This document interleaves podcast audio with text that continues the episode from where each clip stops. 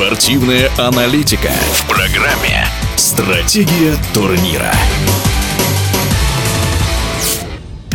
6 июня в столице Венгрии стартует чемпионат мира по дзюдо. Это последние крупные соревнования перед Олимпиадой в Токио. О задачах на мировое первенство и о составе российской сборной мы поговорили со спортивным директором Федерации дзюдо России Кириллом Денисовым.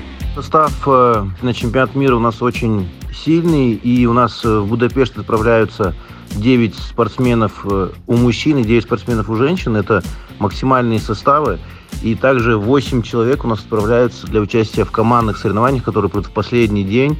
Если сравнивать с прошлым чемпионатом мира, то состав, в принципе, у нас не изменился, но изменилось то, что из-за пандемии коронавируса на самом деле поменялось все, потому что это единственный за всю историю чемпионат мира, который проходит вместе с Олимпийскими играми в один год. И сейчас все думают, все гадают, в какой форме атлеты подойдут к этому чемпионату мира, потому что Олимпиада будет уже буквально через полтора месяца.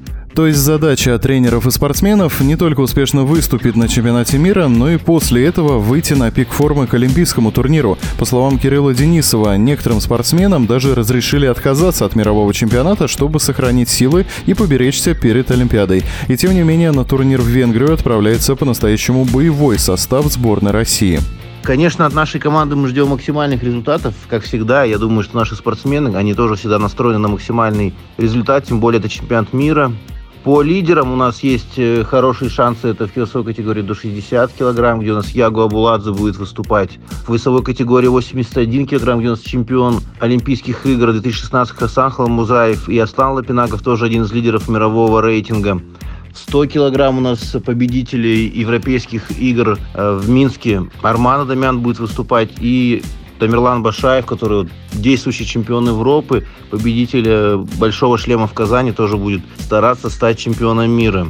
Отдельно стоит сказать о коронавирусном протоколе чемпионата мира. Как и на других крупных соревнованиях сезона, турнир пройдет при соблюдении строгих ограничений. Большинство из них становятся уже привычными для спортсменов, говорит Кирилл Денисов.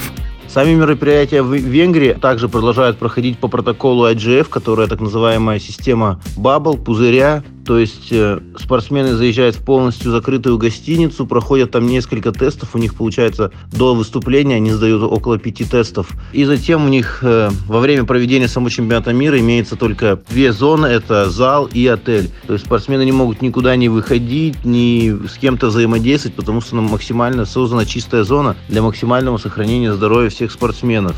За неделю с 6 по 13 июня на чемпионате мира по дзюдо разыграют 18 комплектов личных наград у мужчин и женщин, а еще медали в смешанном командном турнире. О предстоящих соревнованиях мы беседовали со спортивным директором Федерации дзюдо России Кириллом Денисовым.